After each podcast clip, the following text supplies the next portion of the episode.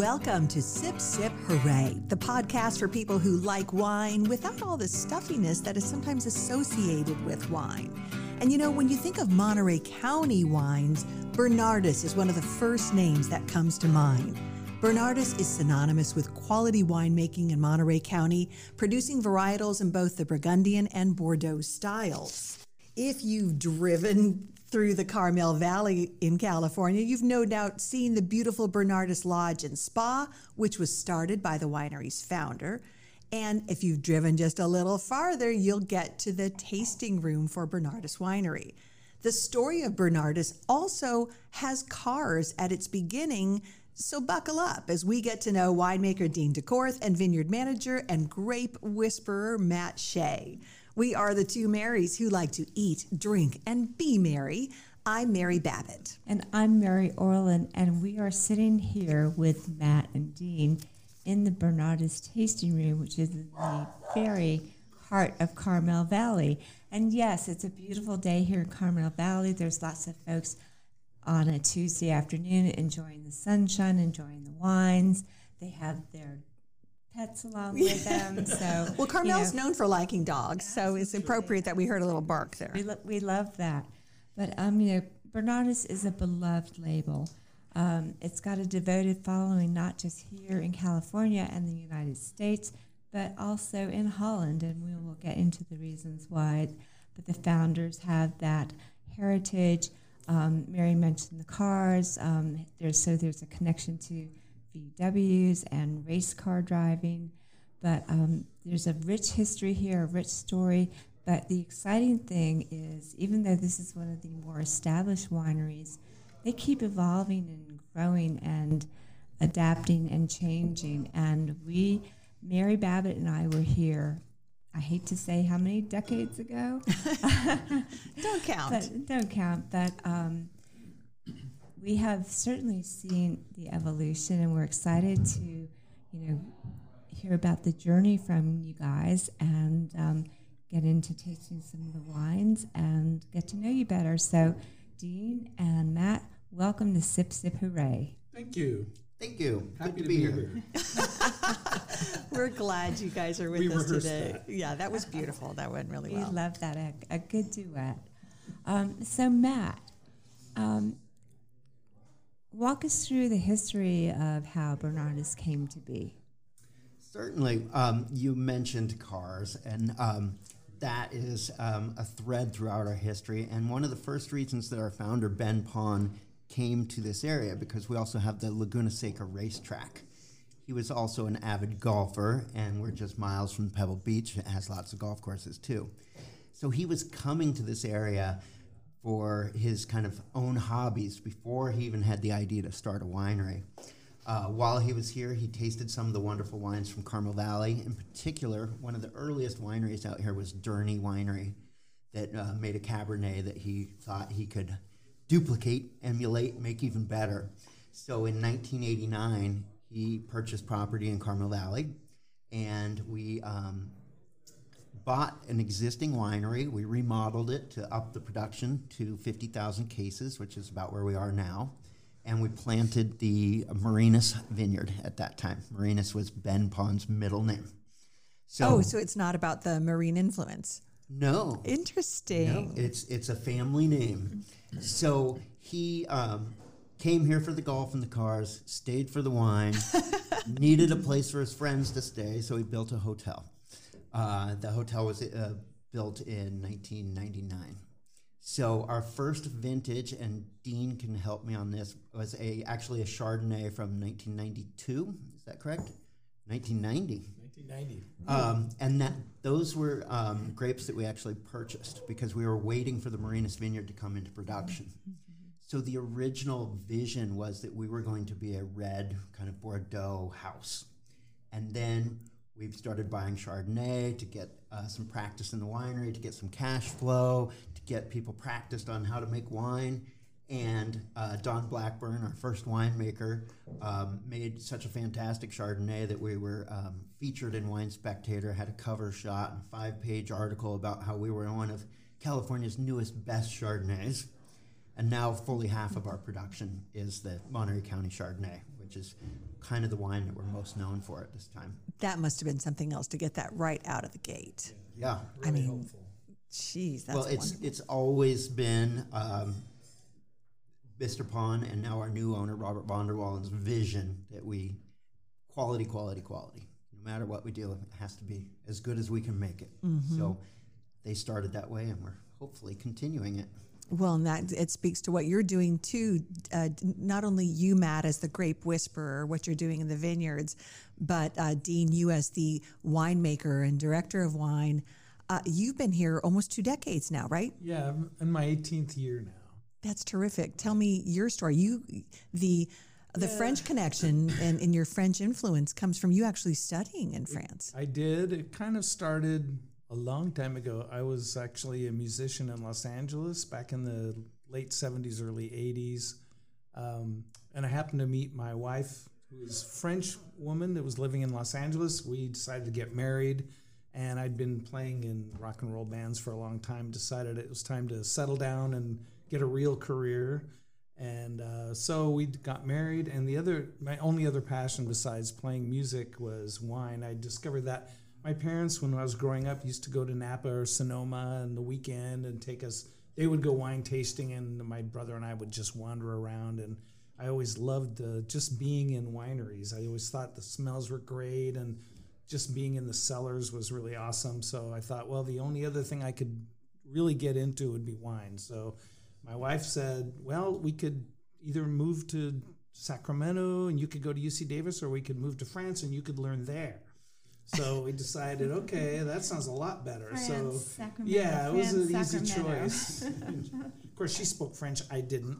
So um, that we just sold everything we owned and pulled together as much money as we could and uh, moved to first to the West Coast, where I went back to school just to study French for two years and did harvests in the Loire Valley. And then after two years, we moved to Burgundy and went back to school there. Studied enology and viticulture for two years and worked for wineries. Um, spent uh, about seven years in Burgundy, and uh, and then in the early nineties we decided to move back here. So uh, we moved back, and I was able to work for several wineries uh, at the time. I worked at Morgan Winery for about I believe seven years, winemaker there, and then moved to a year at Talbot. Then I was headhunted for David Bruce Winery in the Santa Cruz Mountains for two years. Because um, I love Pinot, and they said, well, yeah, we make mostly Pinot, so they were going to pay me a lot of money. So. and, and I went there.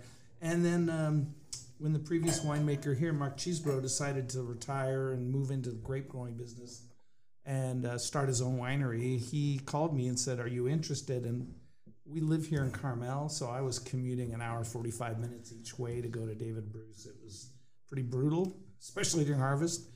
So uh, we decided, uh, I interviewed Mister Pon at the time, and he said, okay, and hired me. And ever since then, it's, uh, and then soon after that, Matt showed up. So we've had a great relationship ever since. So Matt, before you showed up, how did you get into becoming a grape whisperer? How did you learn about grape growing? What's your background? Um A very circuitous route brought me here. I um, grew up two miles from where we're sitting right now. Um, other than my mom and dad being avid gardeners, I had no interest in agriculture at all.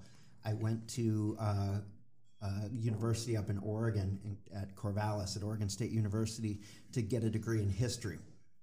Um, my first year in, you were required to take a science elective.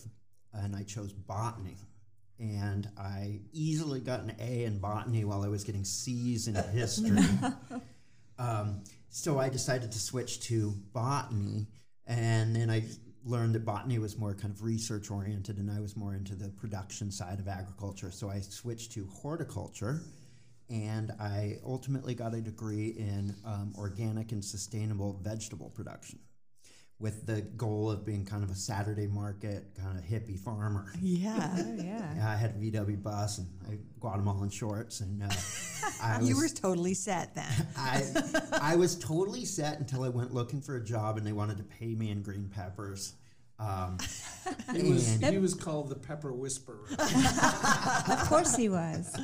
So I, um, all along my last two years at university, I was um, living on a vineyard, and I was working on that vineyard to pay my rent. And so I had kind of gotten involved in that world. And I also had a, a healthy, uh, healthy affection for fermented beverages.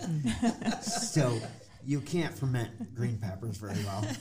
Um, so I, um, after looking a little bit for a vegetable job and not finding anything, I um, started really at the bottom with a vineyard management company, and I was out working with the crews.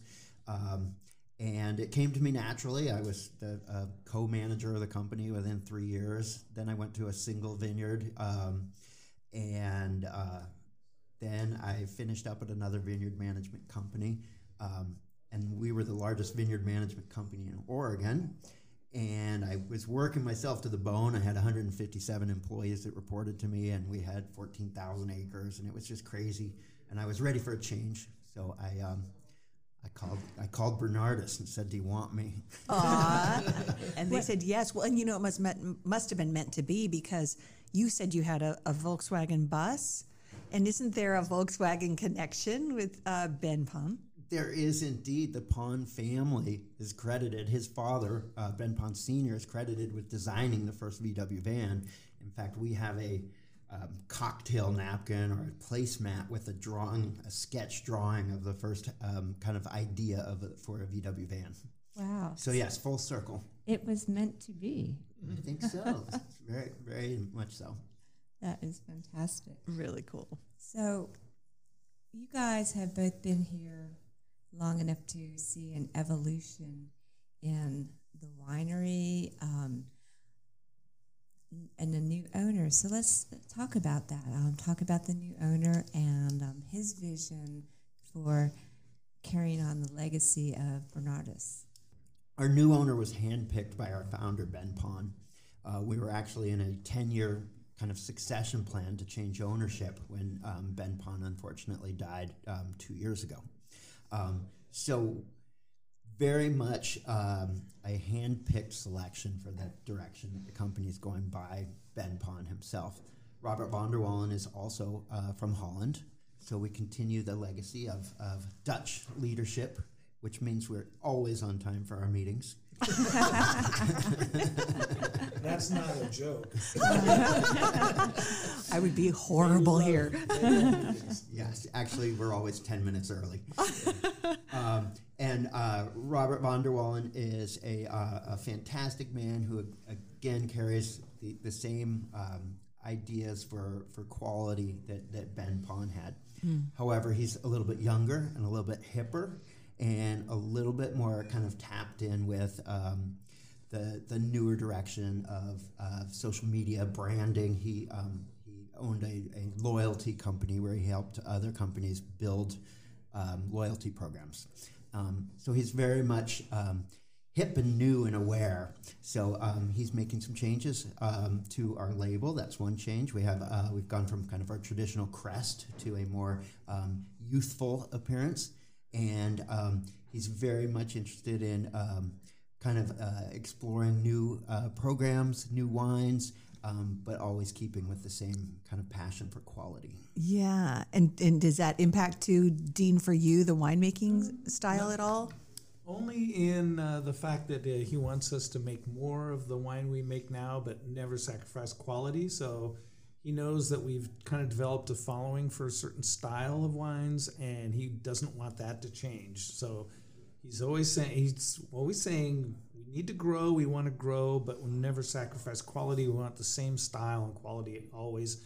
And if it comes down to not growing, then the most important thing is maintaining the style and quality. And to that end, also, we're um, in process of negotiating to build our own new winery. So we'll have a larger winery for maybe the larger production wines and maybe keep the smaller single vineyard wines and Marinus at the present facility, because we're just we're maxed out completely there. We just can't grow any bigger where we are. So for our Monterey Chardonnay and the Sauvignon Blanc, which are our big production wines, we're hoping to have a new winery in about five years in the Salinas Valley. And that ties in with the Sauvignon Blanc that we've been tasting, which oh, I'm sorry, I shouldn't do that. Uh, which is from the Griva vineyard, Michael Griva in Greenfield. he planted uh, the Muscat clone for us back in the early years, back in the nineties.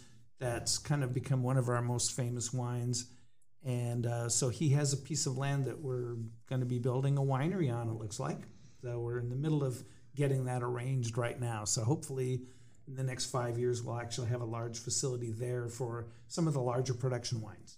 That's exciting. It's, it's really exciting. exciting. Congratulations. And Not many people can say that. That's he's cool. He's a fantastic person. He's very quality conscious. He grows a lot of the Chardonnay for our Monterey Chardonnay. He's our largest single producer of Chardonnay grapes for the Monterey Chardonnay, along with some smaller productions mm-hmm. from other growers. Yeah. And then he, we have this uh, pure one hundred percent Michael Griva Chard, uh, Sauvignon Blanc. So, um, yeah, he's very important to us and a great partner. I, I love the aromas that you get from the Muscat clone in Sauvignon Blanc. Mm-hmm. I you do know, too. It's, it's more floral yeah. and just absolutely beautiful. Yeah. So um, for folks who come to visit the tasting room, they're not going to see a production winery here. Your winery is actually a good bit of a drive. Yeah, it's a trot to it's get a there. To it's get about there. a half an hour away yeah, up yeah. in the hills. Mm-hmm. yeah. But you do have a lot of vines right here. Uh, well, at the lodge, when, when you drive by the lodge, there's vines there. And are those, Matt, are those our vines? Can you, speak, can you speak to that? I certainly can. Yeah, we have a seven-acre vineyard called Ingrid's Vineyard, uh, which is in front of the Bernardus Lodge. And that's Pinot Noir and Chardonnay, which is, as the crow flies, only nine miles from the Pacific Ocean. So it very much gets the maritime influence, the fog in the morning, and very cool days and consistent weather. And then you drive twenty-five more miles, twenty-five more minutes, and you go up to fifteen hundred feet. You go into the Cachagua Bowl, which is quite a bit hotter. When we left there, it was ninety-one. Where we are now, it's like sixty-eight. Um, and up there, we grow our Cabernet, Merlot, Cab Franc, Petit Verdot, and Malbec. So in any given day, I can go through a forty-degree temperature swing and visit seven different varieties of grapes. All in so, the same county. That's crazy. Yes. So you are experiencing that diurnal shift that the grapes experience. I am, yes, yes. And I learned early on to always have a jacket in the car. Right. yeah. That's true. Especially when the winds start coming in. Sure. Yeah, you can see it now a little bit, actually. It starts to pick up right around noon, and uh, you get a nice cool breeze. Although in Carmel Valley, it's almost always very sunny in the afternoon. So it's kind of got that nice diurnal swing between cool, foggy nights and then nice, pleasantly warm, but not too hot afternoons down here where the Chard and Pinot are. You know, you mentioned the lodge and the fact that Bernardus has been around a while here. So I know you get a lot of, you're a destination for people and coming to visit the tasting room and stuff. And I'm imagining you get a lot of international visitors because there's a real international connection. Um with Bernardus. Can you tell us about that? You have a lot of fans uh, overseas. Yes, indeed. We get lots of uh, Dutch visitors. I still can't speak Dutch. Um, I've tried, but it's a hard one. Um, so we get, uh, we're, we sell, I don't know, maybe ten to fifteen percent of our production goes to Holland. Really? And that's big. Yeah, yeah. And we're in a couple other European countries as well. So we get not just visitors because they know our founder or our current owner, but because they've actually tried our wines over in Europe. So that's kind of exciting for them to be here and see where they're grown. Really fun, yeah. I know. So you're big in the U S and California, and you're big in Holland. That's so cool. mm-hmm. um, and do you find that the folks um, who find your wines in Holland um, have a different palate, or, you know, because are they more used to the European style? Do they appreciate the California influence? Well, um, actually, I think our Chardonnays are a little bit influenced by my years in Burgundy because yeah, it's, I was wondering they're about kind that. of cool weather style Chardon Pinots. So I think that really helps us. I think that's one of the reasons Mister Pon actually really, really liked Uh, having the wine, you know, he really appreciated the wines that I was making when I got here. So, um, when first thing he said when I got here was, "Okay, I don't like the Sauvignon Blanc. You need to change it." so oh, okay. we changed it pretty dramatically. The first vintage. I like what you've got. And, what we uh, just poured. That was really nice. Oh, it was great. Mm-hmm. And uh, ever since then, he always said, "I don't care what kind of scores you get, as long as I like the wines. That's all that counts." so, and we make some money. Right. Well, that always helps. Uh, the good thing is also for me is he just said you have the, basically an unlimited budget. You can buy whatever barrels you want, get whatever grapes you want, um, just make great wine. So wow. It was sort of a dream come true for me. And I think also the Dutch do appreciate the style of wines. I know the Chardonnay is huge over there right now. It's become one of the most popular wines in, in Holland. So, and that kind of moves us over to the whole question of the rosé. I don't know if we want to get into that, Matt. Well, let's talk, do you want to speak to the rosé? Well, you know, let's let's talk about the Chardonnay that you just. Oh, let's yeah, talk yeah, about yeah. Chardonnay. It's it's lovely. The Sauvignon Blanc is fantastic. Mm-hmm. We started with Sauvignon mm-hmm. Blanc. Now we're on the Chardonnay. It's really nice. Some in my glass. There, it just magically appeared. It did. So, well, you know, I've uh, spent, as I said, seven years in Burgundy, and I've worked for some really great wine uh, wineries there. And so it's it's kind of a combination. It's I only use French oak. I don't use any other. Um, I don't use American oak. No offense to the people who do, but. Um, it's a style that I really love is the, the French oak influence. And it's very subtle. I keep it uh, lower, like twenty-five percent new oak. And um, mostly it's in older French oak barrels, or some of it I keep in, in tank just to keep a lot of bright fruity notes in it. And uh, we try to have it some nice crisp acidity, but some nice fruit expression, mm-hmm. some complexity with the oak and a lot of lees stirring in the barrels. Yes. So it's, I try to get a rounded, mm-hmm. you know, some bright, crisp fruit characters, but also some deeper, you know, slight. I hate to use the word buttery because that's kind of it's it's abused, it's creamy. It's creamy and it has some complexity, you know, and some richness to it, but it also has some crisp, bright exactly. acidity it's, it's and nice some balance. Fruit flavors. And I try to get that, and that's been our most popular wine by far. Mm-hmm. I mean, it's a good half of what we make. Is that is right? Our Monterey Chardonnay. That's fantastic. And I do want to talk about the label because there is a, a redesign. Mm-hmm. You have the classic label that you still have on the Marinus, but um, this is a very graphic representation. It's a a big a bee. bee, yeah, giant bee, giant bee, and it's all white, and yeah. it's very minimalist. Yeah, it is. That was one of the things he, Mister Robert Vonderwallen, wanted to go in a different direction. He wanted to be very clean and very modern and stylistic. So they came up with the B. The letter B is um, kind of the symbol of the, the winery now. And so there's a giant B on it. The label is cut in the shape of a B. So, um, you know, it's dramatically different than the more traditional label we had. Uh, but so far it's been... It's been pretty well accepted by most people, not everyone. Well, yeah. Sometimes change is hard, but it does keep things fresh when you're yeah. when you're switching stuff up. Absolutely. You know, and I think you guys probably appreciate. We talked about this earlier, uh, Dean, about how wine is always changing. Mm-hmm. There is no such thing as a, a duplicate vintage. I mean, yeah. every year, and, and Matt, you know too, from uh, what happens with the weather. Um, there's just so many factors that go into every year and every season of grape growing. So change is just uh, part of the wine world, absolutely, right? Absolutely. In fact, I've changed my style over the years. I used to be one hundred percent barrel fermented. And along with a lot of people, I've become more interested in less oak. And so I have about twenty-five percent just keep it in stainless steel to blend in so that there's a sort of a brighter, more fruit-oriented kind of expression of the wine. And it also, you can taste the quality of the vineyards better that way, I think. When you don't, it's not overshadowed with a lot of lees contact and a bunch of new oak. Um, so I've kind of adjusted my taste buds and my style of winemaking over the years, along with a lot of people, I think. Mm-hmm. So.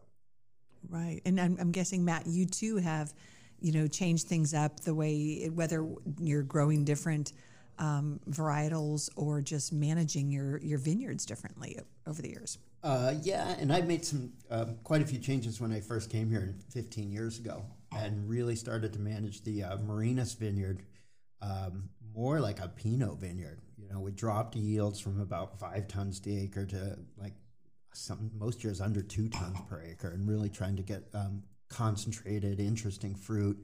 Um, we've also pulled out maybe twenty-five percent of the vineyard and planted new varieties as they've come along, um, trying different rootstocks and that sort of thing. And um, more than ever, just because of the climate, I have to constantly be reacting and changing and um, you know, sort of pivoting on almost a daily basis now. Um, whereas I think fifteen, twenty years ago when I was farming, it was much more straightforward. We still had weather events, but they weren't this is extreme.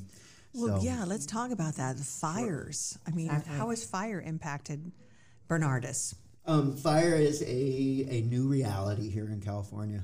Um, in the uh, fifteen, almost sixteen years, sixteen years and a month that I've been here, um, we've had four fires where we've been evacuated from the winery. Um, two, uh, three of those fires um, had enough uh, smoke settle to affect the wine, and out of those three, two vintages, we just didn't make wine from our estate vineyard because um, testing from the lab came back off the charts. So we've taken steps to harden the winery, but there's really nothing you can do. Mm-hmm. Sure, you can't. I mean, doing steps in the winery is one thing, but you can't prevent smoke from penetrating the grape skin if, right. if, if it's in the air long enough. Mm-hmm. So are there, have you changed, especially when you know there's a threat of fire, um, that the conditions are, you know, very favorable to fires erupting, um, in terms of how you're farming, when you're picking? Well, if the smoke is bad enough that the crop's not going to be uh, harvestable, then you just quit spending any money in the vineyard. Um, if there's a hint of smoke, but you don't think it's going to be very damaging, there's steps you can take in the winery. Um, in, you know, less barrel time, different fermentations, that sort of thing. But in the vineyard, there's not really anything that you can do. Mm-hmm. What we can do, which we weren't able to do in to the same extent in two thousand eight, we can now do extensive testing, where we test for the volatile phenols that are precursors for smoke taint. Mm-hmm. So it's possible to know before you go in and harvest if you're going to have the effects of smoke. Sure. And that's a great tool because you can make all kinds of management decisions. Yes. Uh, knowing if you're going to pick or not. Oh, and save that the time, the effort, the money of picking a crop that's, and, and taking care of a crop that's not going to be any good. Well, that's got to be heartbreaking. Oh, that you sure. Have, you know, you have brought the crop to near fruition and then you just, it's, it's lost. It's lost. So when that happens, clearly, you don't make the vintage of the, those those varietals that year. How does that present itself in terms of you've got a shortage? Are you, you know, can you fill can you fill in, or it's just you, you know, people can't get the wines they they I'm, want? I'm shaking my head. No, we can't fill in. That's been yeah, a right. problem. twenty twenty, um, we lost. We had almost no red grapes we could pick, because there was fire around Santa Lucia Highlands it, um, and in Carmel Valley as well. In fact, as Matt can tell you, it actually burned part of the upper rows of the Marinus Vineyard were actually burned. Um, and he was out there with the fire people trying to guide, the help to guide the fire away from the vineyard. Mm. And um, so we just got a little tiny bit of Pinot Noir from some Arroyo Seco vineyards, two of them, one from Griva and one from a neighbor. That so we made a small amount of Monterey Pinot that year. For the, we hadn't made Monterey Pinot for a long time, and um, so now we're starting to make it again. But um, that was only a, I don't know what, maybe eight hundred cases or something. That was the only red wine we could produce that year. So it was a big loss. So we worked really closely with Gary Franscioni in the Santa Lucia Highlands, which is my favorite grower in the world, and um, so we get a lot of single vineyard wines from Gary Franscioni and Mark Pizzoni the, also. So those are fantastic, but in twenty twenty, we couldn't get any of it. And he was, they were all heartbroken too. I mean, they were sending up samples and we were sending up samples and mm-hmm. they just kept coming back like it's just, you know, too borderline to take a risk. So yeah, yeah this has impacted so much of California and yeah. the West. I mean, and yes, it's so sad. Absolutely. Oregon, Washington, it's everywhere. Yeah. It's it's not just a Bernardus problem, it's everybody's. So this, uh, we've tried the Sauvignon Blanc and the Chardonnay, two winners, and you said you have a rosé you wanted to talk about? I thought I heard you say that, Dean. Yeah, we did. We've always made a little Chardonnay for ourselves out of uh, some Pinot Noir grapes. From I mean rosé. But Mister Vonderwallen has uh, loves Provence rosé from the south of France, so He has uh, organized this bottling from a, a winery called Lacoste in the south of France, from Provence. And we have a new wine that we're just releasing that's uh, sort of a, a wine made there, but with kind of input from us here at the winery of the style. And uh, our first vintage is... twenty twenty-one twenty twenty-one I could, I, the back of the bottle's facing it's on the back me. Of the that's bottle. Why I know. Yeah, thank you. Yeah, I don't have my reading glasses on. So. No, yeah, that's right, twenty twenty-one And they, since Mister Vonderwallen, he has a marketing background, they came up with a really beautiful bottle with a be- very clever logo.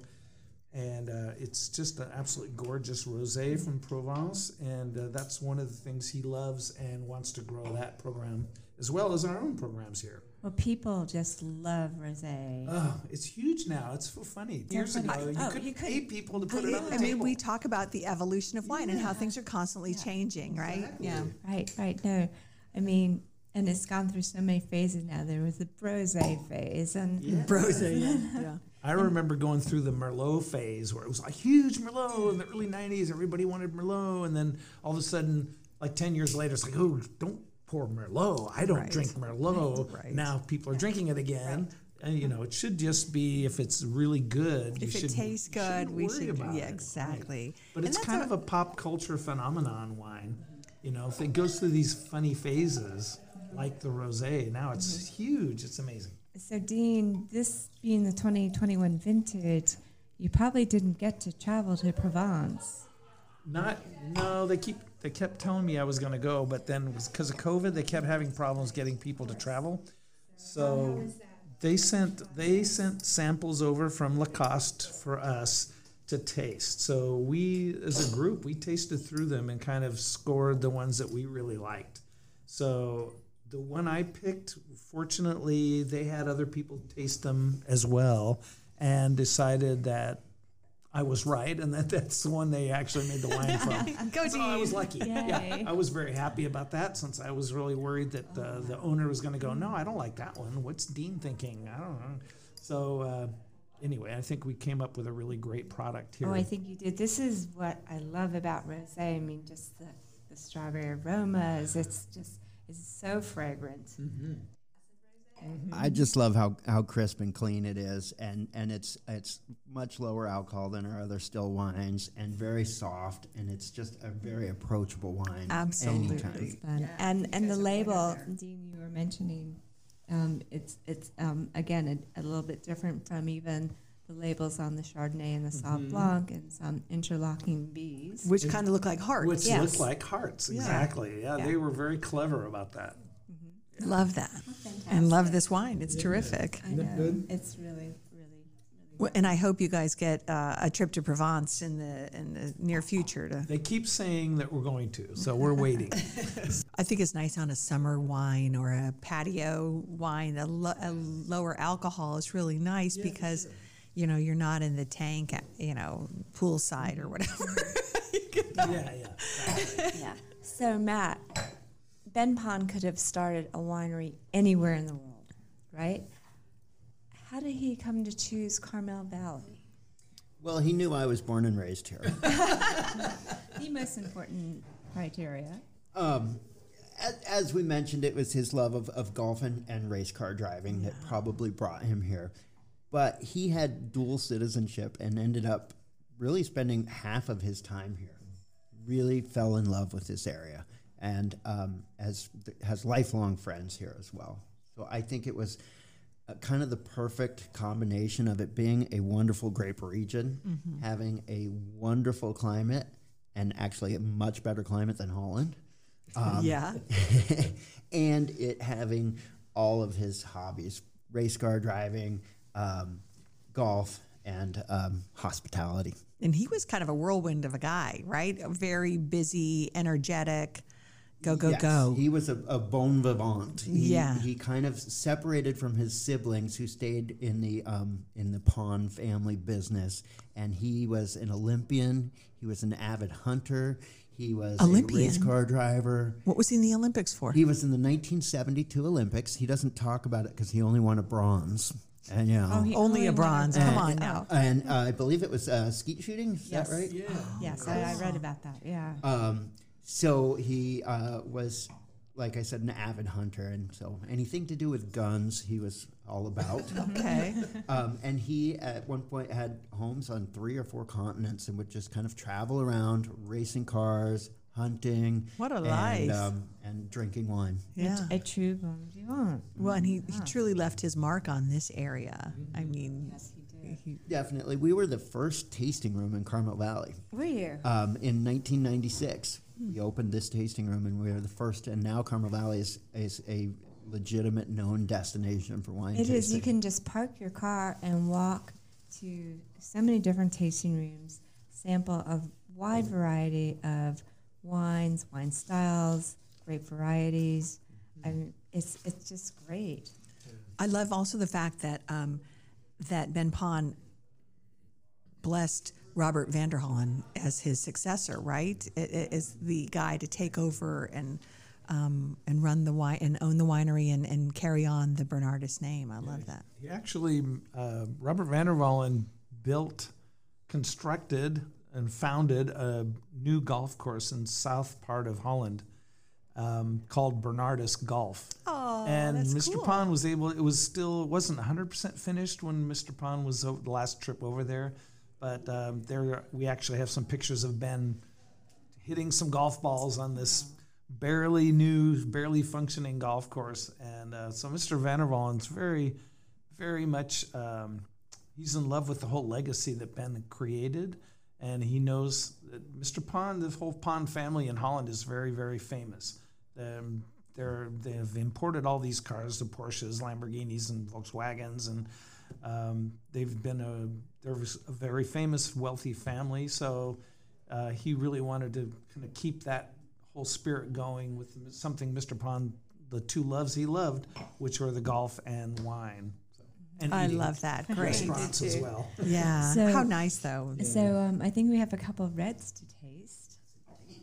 Uh, Once again, it's a shame to pour these wines. Yeah, we we just no, take no, sips and we do. pour We're in. All, uh, there's a lot to do here today. oh. Dean, do you want to introduce oh. this wine? This must be the Santa Lucia Highlands two thousand twenty-one. It is. So, yes, we are about to sip uh, some of our Santa Lucia Highlands. We do five different single vineyard uh, wines from Pinot, of Pinot Noir from Santa Lucia Highlands, including... The, uh, also the Ingrid's Pinot Noir from the front of the lodge here in Carmel Valley. And um, so those are small production wines, but from the best vineyards in the county. You want to pour for us there, Mister Matt? Thank you. And um, so we, uh, but we also get s- from selected vineyards in Santa Lucia Highlands to have a larger production wine. We make about eight thousand cases of a Santa Lucia Highlands wine from a blend of about five different Uh, grape growers in Santa Lucia Highlands. And uh, this is, uh, we're going to taste our twenty twenty-one, which I'm not sure if it's released at the moment, but it, if it isn't, it should be soon.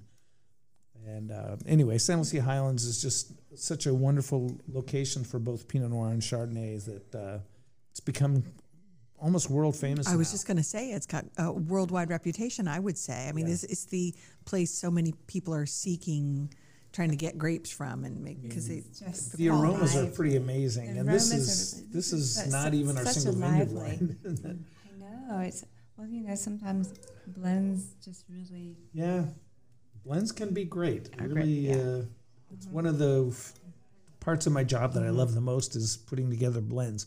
um, I have an assistant winemaker, Jim McCabe, and we he pulls samples for me and then he and I taste through them and come up with ideas on the blends for, like, when I pick grapes, I usually split them up into small groups. So if I have a Rosella's Pinot Noir picking, I'll have maybe five different little picks that I treat a little differently, each one of them. So I might have anywhere from four to twelve barrels of each type of Rosella's Pinot Noir from that vintage. And then I have to kind of put together a blend of the best of the best and have everything kind of balanced and the right flavors that I really like, um, and it depends. We get three different clones from Rosella's Vineyard, and um, then I treat them a little differently each time, so that's the fun of the job, is putting together blends. I love that part of it. Oh, you have blended up a great one here. Yeah, this is really good. This is from, there's a little bit of, uh, some a little bit of the Gary Franscioni vineyards in this, but it's mostly uh, Tondery Vineyard and oh, okay. uh, some Kirk Williams oh, nice. and a little bit from the other Franscioni vineyards mm-hmm. and uh, so like you know, a little bit of... That would be Gary's. Yeah, Sobrane's. Yeah. The Gary's vineyard would get so little that it one hundred percent goes into the Gary's oh, vineyard okay. bottling. Okay. And is um, there some Rosella's in this? A little bit of Rosella's. Anything that doesn't make it into the final blend for the single vineyard bottling will go into this. Okay. So it's going to be a small percentage, of course. But um, you know, you you named some of, you know, you, you said um, Gary Franscioni is one of your favorite growers, yeah. but also Tondery Vineyards. Um, the Tondery is Some Tondra's heavy hitters great. there, yeah. The good yeah. thing about Tondery or Joe Allred is that he has large production, and I'm able to get a lot of a lot more grapes from him. Mm.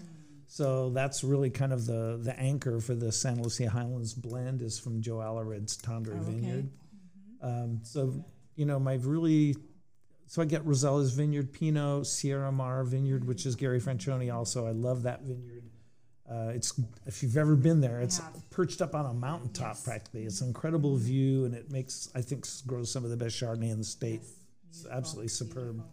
And then I love Rosella's, and we get Sobrane's, we get Gary's. So we were super super lucky. It's one of the reasons I was really happy to leave David Bruce to come here because the sites, the grapes I was able to get here were just the best in the state for me. The what what I like the best. You get the um, cream of the pick. For me, yeah, mm-hmm. and I'm able to kind of pick the blocks and the clones I want. So and I've been, I've known Gary since the nineties, so I've known him a long time, mm-hmm. and so we're good friends. And uh, if I decide, okay, I don't really like this clone from this block, can I swap it out with somebody? He'll find a way to make it happen uh-huh. for me. So he's he's been really good to me. That's mm. amazing. Fantastic. Love that. This Wonderful man. Yep, really and super. His wife Rosella. She's great, yes. too. And his kids, Adam and Nick, they're all great. Great family. um, so we have one more wine. And um, if anybody... It's a pity, but here I go. I'm mm. pouring it out. If um, anybody... It's understandable. You know, most people probably know Bernardus through this wine. The, the, right. um, this, this is your Bordeaux blend, Marinus. Yes, and this is what we often refer to as our flagship wine. Yeah. And it is what Ben Pon's vision for the winery was in the beginning, was a Carmel Valley, California, Bordeaux They're Bordeaux laughing because style. They're sitting right next to each other, just practically hugging as they're trying to share this microphone. So it's, um, I, I wish you all could see what, what I'm watching, but it's cute and Probably fun. And clearly these guys are good friends because they're super comfy with one another. Indeed we are. So yeah, the Marinus is um, not only um, Ben Pon's vision, but one of our favorite wines too. It's um, it's important to me because I live on the vineyard where this is grown. Do you? So oh, fun. I wake up every morning and go and, and walk through these vines. And so check on your little babies. Check on my babies. Exactly. Exactly. And it's it's very much a favorite in the local community as well. Mm. It's very well known and very um, appreciated. What, what vintage are we tasting? We're drinking the two thousand thirteen. thirteen. Mm. Yes. Because I was going to say, it's so smooth.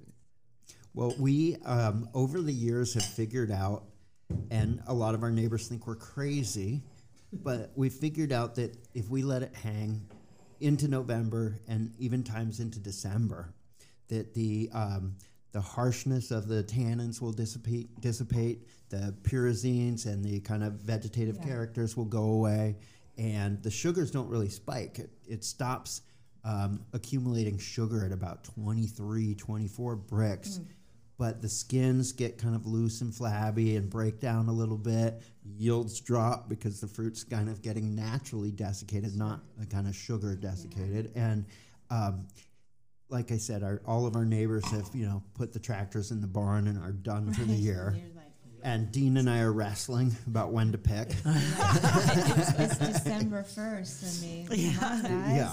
So it's um, it's a combination of a wonderful site. It's one of the only, like, south-facing vineyards in the Cachagua Bowl. Mm. Um, great, uh, great soils, great um, clone selections, and then Dean's expertise on on making a making a really great wine. Oh, it's gorgeous! Wow! And the twenty thirteen, is this your current release? No, we're up to. So, um, so we're you're treating us to something special. Yeah, oh, well, wow. you know, it's a Tuesday. We like to do it's a Tuesday. It's a Tuesday wine. Well, that explains it. Yeah, when you think about the fact that it's a Tuesday, of yes. course you're going to roll out the library. But one of one of the nice things about this wine is I think it's ready to drink mm. in about three to four years, and it will stay vibrant for ten to fifteen to twenty even. Mm. We've tasted through library wines uh, back to the nineties, and maybe the, the early nineties are getting a little tired, but the late nineties are still vibrant and fresh. Wow. So um, it's a it's a fun This is the wine I want to see how it's going to evolve in the glass over a little bit of time here. This is lovely. It's yes. very silky and the great mm-hmm. fruit flavor. I love it. We, t- we um, Matt and I tasted through several vintages just before you came to see what was going to show the best. And the the actually the uh, newer, the two thousand fourteen, fifteen, sixteen were just, they were really nice and fruit forward, but they were still really kind of tannically structured and mm-hmm. tight and needed to really rest and open up. And so we, that's why we kind of picked the thirteen, which is really just getting into that period where it's great to drink it. So, oh, it is. Yeah, that's one of Ben's ideas originally, was just to make a Bordeaux that would be age-worthy, something in a Bordeaux style uh-huh. in California. That was always not as opulent and fruit bomb kind of esque as some of the bigger Napa types, but sure. something that was more of a leaner, age-worthy style of a Bordeaux-style wine in California. Really so, gorgeous and so elegant. Beautiful. I love it. I know, and and, and I can tell it, you know, in five years from now, it's still going to be fantastic. Oh, yeah. It's going to be different, but it's still going to, you know, have that core character to it. Mm. I was thinking about the fact that you said you live at the vineyard. That's, I think, a tremendous amount of people would say that would be a dream come true for them. Tell what, tell me what it's like to live on a vineyard. Well, everybody thinks that our wine life is so romantic and idealistic and wonderful. Look at you two. But I mean, it is, right? It basically means I wake up at work. um, it is fantastic, and it's the only life I can really envision for myself. Mm-hmm. Um, I, I really love what I do, and Um, the fact that it's it's kind of remote where the vineyard is. It's up in the hills. It's, you know, twenty minutes to the nearest coffee shop is perfect for me, um, and for my dog. And it's it's an idyllic life. Yeah, I, I wouldn't trade it for anything. And you really get to watch the seasons through your vines too, right? That's true. In California, we don't have really dramatic seasons necessarily, but you're really right there with the growing season, and you. You get to see everything that's happening that way. Correct. And I, I, I did, well, eleven vintages in Oregon before coming down here. And uh, I've left the uh, rainy winters of Oregon in the rearview mirror. Bye-bye. I still have a very fond appreciation for Willamette Valley Pinot Noirs. Um, but the California uh, lifestyle, the California climate, and, and growing grapes here in Monterey County is fantastic. Absolutely. Well, these wines are so delicious, and we're so honored that you are sharing the twenty thirteen with us yes, today. Yes, thank you. And sharing the story of Bernardus, and we're so excited about um, how Robert, the new owner, is really such a great caretaker of the Bernardus legacy, mm-hmm. and that he wants it to continue and, you know, hopefully appeal to a new audience. But, um, you know, you're such an anchor for Carmel Valley, for Monterey County, and such um, great ambassadors as well. So, um, you know, cheers to you guys. Yeah, this cheers. has been a yeah. treat to what Bernardus, the history and the future of Bernardus. Thank you for sharing both with us. Uh, thank wow. you for joining us. It's been a perfect Tuesday. Perfect Tuesday. Sip, sip, hooray, guys. Sip, sip, hooray. Hey. Cheers. Thank you all for coming down, the Marys. We're really happy to host you here today, and great to see you both again. Oh, our pleasure. Our Thanks. pleasure. And to Tuesday wine. Cheers to Tuesdays. Cheers to Tuesday wine.